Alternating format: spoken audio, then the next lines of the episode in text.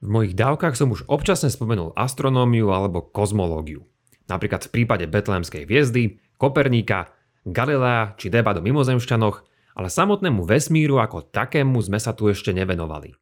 Je však pravda, že už dlhšie som sa mu chcel trochu povenovať a keďže sa nás jeden náš vedátorský poslúchač spýtal, čo si myslíme o tzv. antropickom princípe, rozhodol som sa, že na takáto vesmírna otázka môže byť celkom dobrý námet práve na dnešnú dávku.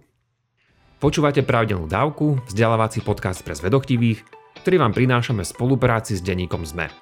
Ja som Andrej Zeman a v mojich dávkach rozoberám otázky súvisiace s religionistikou.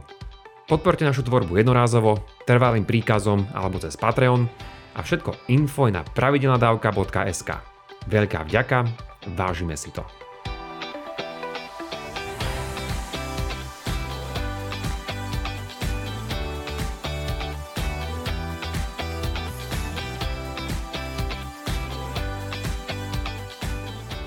Prvnež sa pozrieme bližšie na dnešné myšlienky o našom mieste o vesmíre, musím ich odlíšiť od jednej inej veľkej témy. A to konkrétne od samotného vzniku vesmíru, niekedy označovaného aj ako veľký tresk. Často je záhada našej existencie zhrnutá v tejto otázke. Prečo je niečo namiesto ničoho? Mnohí by sa zaiste zhodli, že takýto veľký kozmický otáznik je jazda tou najväčšou z veľkých otázok, nad ktorými sa ľudstvo zamýšľalo a na ktoré sa snažilo dať odpoveď. Či už teologicky, vedecky, alebo tieto dva možné prístupy nejak skombinovať. Spomínam to preto, lebo otázka stvorenia vesmíru je síce pre mozgové závity veľmi vďačná téma, ale z iného súdka ako tá, ktorú máme pred nami dnes. Záhada našej tak z vesmírnej existencie vedie často k tzv. kozmologickému argumentu. Ale dnešný argument sa nazýva antropický princíp a ten neargumentuje zo samotnej existencie vesmíru, ale z toho, ako je nastavený. Je to možno pre niekoho malý detail, ale dosť podstatný na to, aby tu šlo o dva rôzne argumenty. Uvažovanie o vzniku vesmíru nás teda čaká niekedy až inokedy. Teraz si poďme predstaviť, o čom presnejšie je antropický princíp a začneme jeho názvom. Čo je to antropický princíp? Pojem antropický pochádza od gréckého slova antropos, čiže človek, a ide tu o rovnaký koreň ako napríklad v slove antropológia. Tento názov teda súvisí s človekom, respektíve ľudstvom, ale ide o tak trochu nepresné pomenovanie, pretože väčšinou sa tu myslí vedomý život ako taký. O čom teda hovorí? Som rád, že sa pýtate, pretože tu musím spomenúť, že tento argument nemá len jednu svoju verziu. Nechcem tu ísť tomto do detailov, ale pointa je, že existuje niekoľko jeho znení a filozof Nick Bostrom ich napočítal až 30. Určite ste sa stretli už s mnohými inými náboženskými argumentami. Tieto majú väčšinou dlhú históriu, siahajúcu buď do staroveku či stredoveku a odvtedy boli, ako by sme mohli čakať, oveľa viac prepracované. To je jednak dobré, pretože poznatky o svete sa hýbu dopredu a tiež preto, lebo naše uvažovanie chceme mať nie tupé, ale čím ostrejšie. Antropický princíp sa však líši v tom, že ide o celkom nový argument, a to teda z druhej polovice 20. storočia. Veľmi blízko pritom súvisí s Mikulášom Kopernikom, o ktorom som mal dávku číslo 76 a týmto vám ju samozrejme odporúčam. Koperník, ako mnohí viete, prišiel s tým, že to nie je Zem, ktorá je v strede našej slnečnej sústavy, ale Slnko. Týmto ťahom teda odpinkol Zem od špeciálneho privilegovaného miesta – tu sa však musím trochu ovládať, pretože by som sa mohol rozhovoriť o tom, ako je toto chápanie často prepojené s milným chápaním a skôr teda vravím o jeho súčasnej interpretácii. A to je tá, že tento kopernikovský princíp vraví, že Zem svojim postavením vo vesmíre nie je nijak špeciálna. O pár storočí na to však prichádza na scénu antropický princíp a ten vraví čosi presne opačné. A to, že Zem nakoniec je veľmi a až príliš veľmi špeciálna. Bolo to vlastne presne na 500. výročie Koperníkovho narodenia, teda v roku 1973, keď fyzik Brandon Carter prišiel s týmto tzv. antropickým princípom, a to na konferencii v Polskom Krakove, teda v jednom dôležitom mieste Koperníkovho pôsobenia. Povedal som, že tu môže ísť o rôzne, aj čisto neteologické verzie, avšak dnes sa zamyslíme nad chápaním a použitím antropického princípu, ktorý má najpriamejší súvis s teológiou. A to je ten, že tento vesmír vyzerá nastavený tak, že nás tu niekto jednoducho musel chcieť mať. Keď preskúmame rôzne fyzikálne aspekty tohto vesmíru, musíme vraj prísť na to, že tu nie sme náhodou. Jedno typické teistické využitie tohto argumentu znie, že na vysvetlenie tohto jedinečného nastavenia existujú len tri možnosti. Buď ide o fyzikálnu nevyhnutnosť, náhodu alebo dizajn. Ako však máme prísť na to, ktorá z týchto možností je tá správna? Ostaneme jazda navždy uväznení uprostred tejto neriešiteľnej trilemy? Ak by sme však z týchto troch vedeli vylúčiť dve možnosti, ostali by nám z nich tá jediná správna, akokoľvek nepravdepodobná by sa nám mohla na začiatku zdať. Takýto argument by mohol pokračovať vyvrátením nevyhnutnosti a náhody ako reálnych možností, a tak by nám ostala len možnosť, že tento vesmír vykazuje dizajn, a teda, že bol nastavený nejakou super veľkou inteligenciou. Jeho konštanty sú totiž nastavené tak, že ich čo i len drobná miniatúrna zmena by nemohla viesť k životu vo vesmíre. Do detailov týchto dôvodov teraz nepôjdem, ale ak by ste chceli, môžete si pozrieť niektoré videá v odkazoch. Má takéto uvažovanie aspoň v niečom pravdu? Musí na základe tohto každý pristúpiť ku kozmickému dizajnerovi? Prirodzene, že sa to dá a existujú veľmi inteligentní a študovaní ľudia, pre ktorých je takéto nastavenie vesmíru veľmi presvedčivé. Veľmi dobrý príklad na to je jeden z najznámejších ateistických filozofov 20. storočia, Anthony Flew. Ten v roku 2007 otvorene konvertoval na deizmus práve vďaka tomuto argumentu. Následne bol Flew obvinený z toho, že tak musel spraviť, lebo bol senilný, alebo že nešlo v skutočnosti o jeho slova. Voči tomu sa patrične ohradil. Na druhej strane máme samozrejme veľa iných príkladov vedcov či filozofov, ktorí sú s týmito poznatkami a argumentami veľmi dobre oboznámení a predsa nestoja v rade na konvertovanie svojho svetonázoru. Minimálne teda treba zdá sa povedať, že mnohých týchto argument po teologickej stránke vôbec nepresvedčil. Aké sú teda námietky, ktoré môžu niektorí mať voči takémuto náoku silnému argumentu? Spomenul by som tu dve, o ktorých by ste počuli z úst druhých ľudí asi ako tých najdôležitejších a pridal by som ešte jednu, ktorá bude možno tak trochu prekvapivo teologická.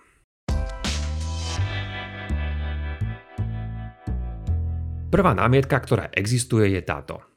Antropický princíp tvrdí, že fyzikálne konštanty sú nastavené tak dôkladne, že by pri iných nastaveniach nemohol existovať vo vesmíre žiadny život.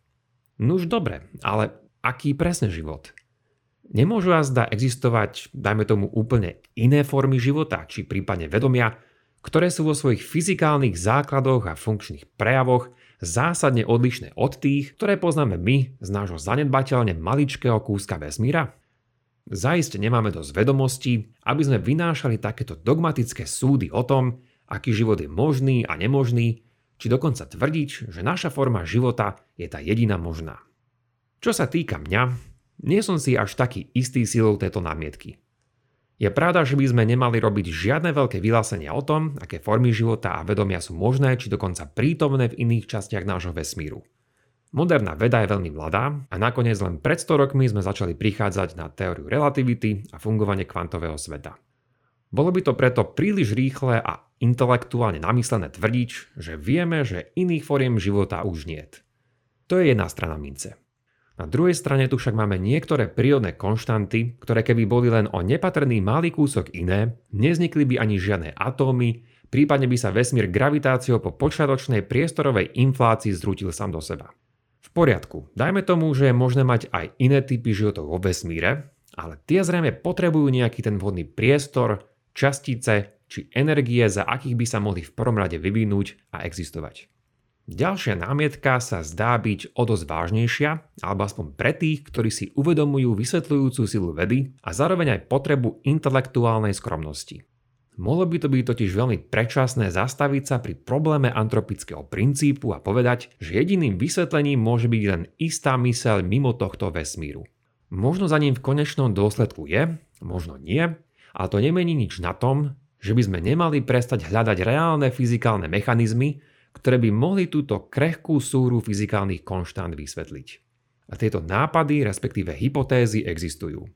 Aj keby existoval len jeden vesmír, ten náš, možno veci nakoniec predsa len objavia tzv. teóriu všetkého, o ktorej ste už zrejme isto počuli. Nie je to vôbec isté, že takáto teória existuje, ale je to stále veľmi dobrá a reálna možnosť. A potom je tu pre mnohých veľmi zvláštna myšlienka a to je multivesmír. Toto nie je kozmologický podcast a tak tu nepôjdem do žiadnych detajlov, ale spomeniem len to, čo tu teraz považujem za podstatné. Veľakrát som už počul podozrenie, že vedci prišli s nápadom multivesmíru, aby sa vyhli údane nepríjemným teologickým implikáciám antropického princípu. Povedané trochu jednoduchšie, ak by sme mali k dispozícii len tento vesmír, jeho nastavenie by tak údajne poukazovalo na to, že šlo buď o neuveriteľne veľkú náhodu, alebo ho musel niekto nastaviť. Napríklad niekto ako Boh.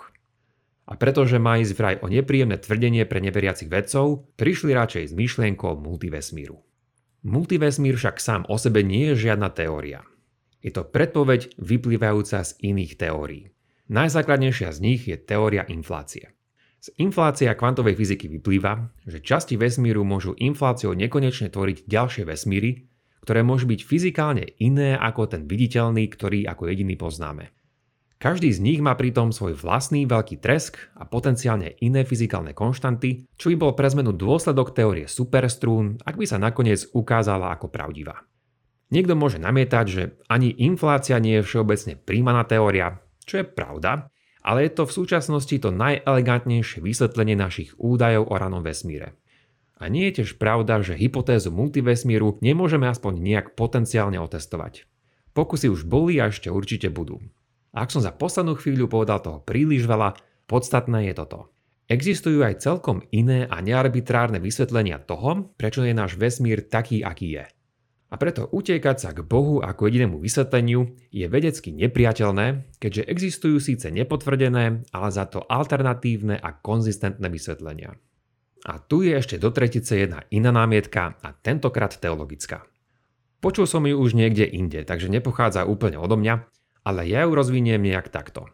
Potrebuje mať Boh na vytvorenie života či vedomia presne nastavený vesmír? Nestačí mu na to, nuž, čokoľvek, či už je to fyzikálne alebo nefyzikálne? Ak napríklad existuje nebo, v ktorom budú zjavne mnohé vedomé bytosti a možno aj, aspoň podľa istých tradícií, so zásadne pretvorenými telami, znamená to, že je pre nebo dôležité nastavenie akýchsi nebeských konštant? Zrejme asi určite nie. Ak teda antropický princíp nie je dôležitý v nebi, zdalo by sa, že Boh dokáže umožniť existenciu vedomí a možno aj tiel za akýchkoľvek podmienok. Potom by platilo, že aj v akejkoľvek, aj v tej zdanivo neobyvateľnej časti vesmíru by všemovúca bytosť mohla stvoriť vedomé bytosti. A ak by to bola pravda, potom by akákoľvek časť vesmíru s akýmikoľvek parametrami bola kompatibilná s existenciou takéhoto božstva. Povedané inak, nastavenie konštant nie je v tomto scenári dôležité, čím by bola dôležitosť antropického princípu vyvrátená. Určite sa dajú niektoré veci aj na tomto uvažovaní spochybniť, ale bez takéhoto spochybnenia môže byť tento antropický teologický protiargument celkom zaujímavý.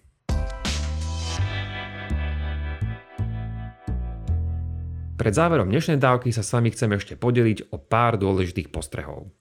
V úvode som spomenul, že kozmologický argument a antropický princíp sú súvisiace, ale predsa len dve rôzne témy. To znamená, že aj keby napríklad antropický princíp zlyhal vo svojom poukázaní na božského dizajnéra, kozmologický argument by mohol byť v tomto stále úspešný. Dajme tomu totiž, veriaci teológ, filozof, kozmolog či niekto z vás úplne v poriadku príjme možnosť, že existuje multivesmír, že prírodné zákony sa v nich zásadne líšia a že my sme v tak delikátne kalibrovanom vesmíre preto, lebo keby taký nebol, tak by sme v ňom existovať nemohli. Stále by sme sa však mohli poeticky spýtať spolu s Hawkingom, čo presne dalo oheň rovniciam, ktoré opisujú tento vesmír. A môžeme dodať multivesmír. Nakoniec, ani samotný multivesmír by ešte neznamenal, že Boh neexistuje. Hoci by sa týmto otvorili ďalšie teologické otázky, napríklad také, aké som spomenul v dávke 188 o astroteológii. Známy a neveriaci fyzik Brian Greene to vyjadril takto. Vyvracia azda multivesmír Boha? Neviem. Namiesto toho však môžete povedať, že Boh je tak ešte väčší, že nestvorí len jeden vesmír, ale celý multivesmír. Ja vás k takémuto uvažovaniu ani nepozbudzujem a ani od neho neodrádzam. Ak by ste však chceli rozmýšľať takýmto spôsobom, multivesmír vám to nijak nezakazuje. Toľko jeho citát. Chcel by som vás zároveň pozvať k tomu, aby ste s mojimi myšlienkami v tejto dávke úplne v pôde nesúhlasili, dali mi napríklad dokumentov vedieť prečo. Neviem, či to stáva aj vám, ale niekedy ako píšem nejaký odstavec, začnem v ňom nesúhlasiť sám so sebou a uvedomím si, že dali by sa spomenúť aj iné veci, na iné odpovedať, či viac niečo sproblematizovať. Preto žiadna dávka nemá byť bodkou, ale maximálne čiarkou v našom spoločnom zvedochtivom uvažovaní. Verím, že v takomto vesmírnom bádaní budeme pokračovať už čoskoro, a to v dávke o vzniku vesmíru. Dovtedy sa držte a užívajte si vhodne nastavené fyzikálne konštanty. Toľko teda na dnes a vďaka za počúvanie. Ak máte ohľadom dnešnej dávky nejaký koment alebo otázku, neváhajte napíšte ich buď na facebookovú stránku alebo pošlite na môj e-mail andrej.pravidelnadavka.sk Ak sa vám dnešná dávka páčila, budeme vďační, ak nás podporíte aj peňažným darom, ktorý vám vôbec neuškodí a nám veľmi pomôže. Nezabudnite, všetko info máme na pravidelnadavka.sk. Buďte zvedochtiví a nech vám to myslí.